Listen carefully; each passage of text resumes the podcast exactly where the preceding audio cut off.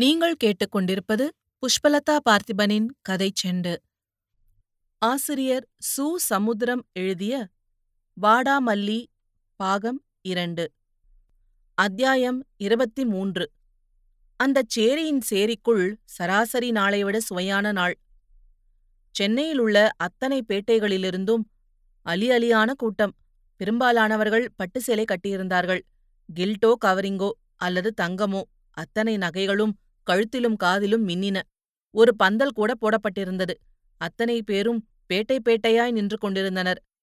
பந்தலுக்கு அப்பால் மூன்று பெரிய கல் அடுப்பில் அண்டா சோறு அதே மாதிரியான சின்ன கல் அடுப்பில் இன்னொரு ஈய பாத்திரத்தில் கோழியோ ஆடோ குழம்பிக் கொண்டிருந்தது.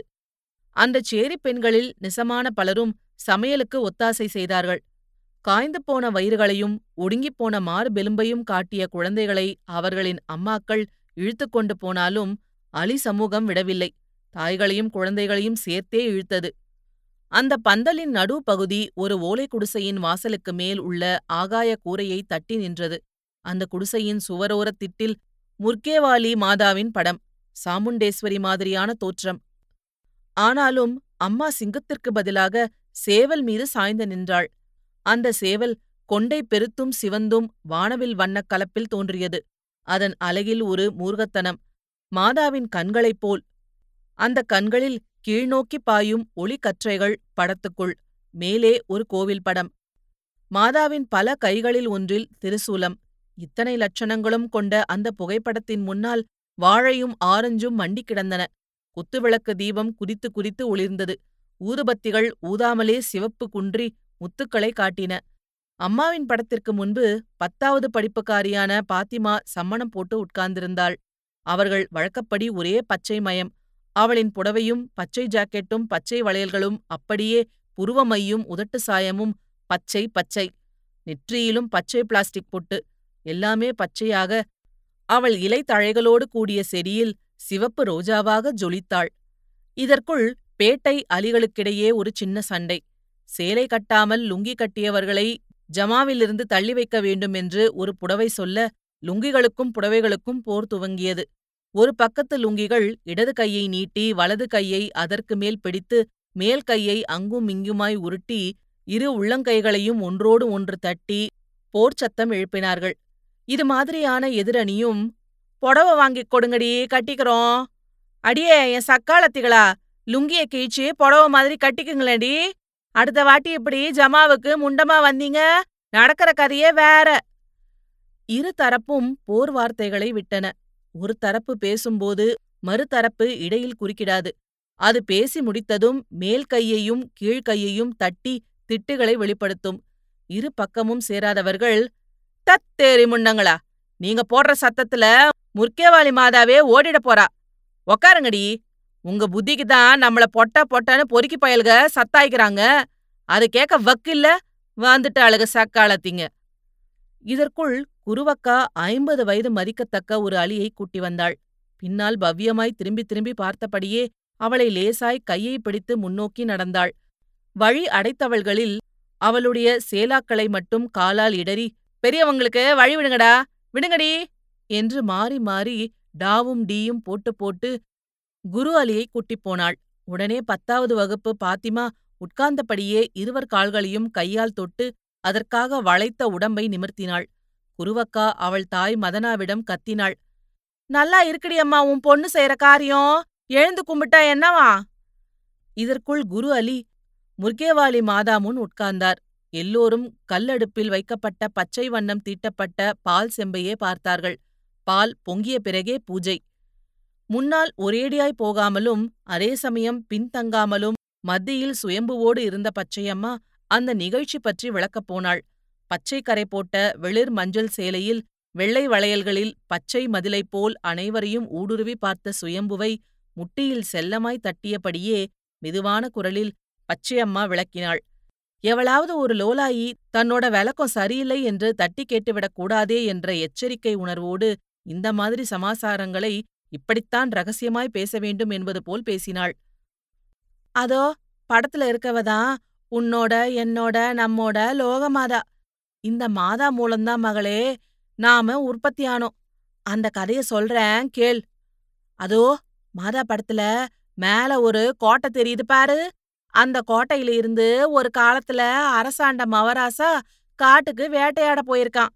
அங்க துர்கா தேவி தன் தம்பியோட ஏதோ பேசிட்டு இருந்திருக்கா. மவராசா பாத்துட்டான். தேவி கிட்ட போய் உன்னோட நான் சேரணும். சாயங்காலம் வருவேன். தயாரா இருன்னு சொல்லிட்டு போயிட்டான். அரசனாச்சே தடுக்க முடியுமோ? இப்போ நமக்கு எப்படி போலீஸோ அப்படி அப்போ அவங்களுக்கு மவராசா. துர்காதேவி தவியா தவிச்சா. உடனே தம்பிக்காரன் அக்கா சேலைய உடுத்திக்கிட்டு அவள மாதிரியே வேஷம் போட்டான்.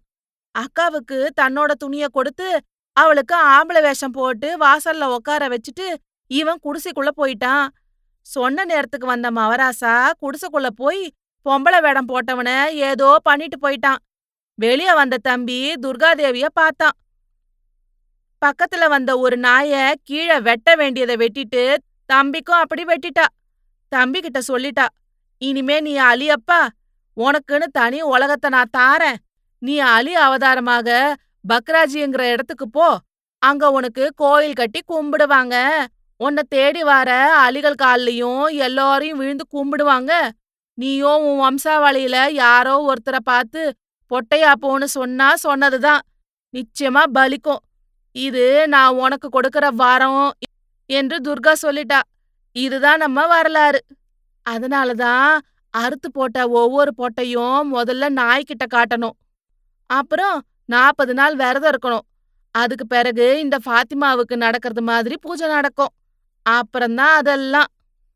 பச்சையம்மா மூச்சு விட்டபோது சுயம்பு அவள் சொன்னதை காதுகளில் ஏற்றிக்கொண்டாலும் கருத்தில் ஏற்காதது போல் கிடந்தான். அப்போதுதான் அவன் உம் கொட்டாமல் இருந்ததை நினைத்த பச்சையம்மா அவனை தன் பக்கமாய் நிமிர்த்தினாள். அவன் கண்கள் நீரிட்டன உதடுகள் துடித்தன. அவள் அவன் முதுகை தட்டிக் கொடுத்தாள். மனசுக்கும் ஒத்தனம் போட்டாள். உடஞ்ச கல்லு ஒட்டாது மவளே. பிரிஞ்ச உமி நெல்லோடு சேராது மவளே. நான் இருபத்தஞ்சு ரூபாய அந்த பத்தாவது வகுப்புக்காரி கிட்ட கொடுத்தப்ப நீ என்ன பைத்தியக்காரின்னு கூட நினைச்சிருப்ப.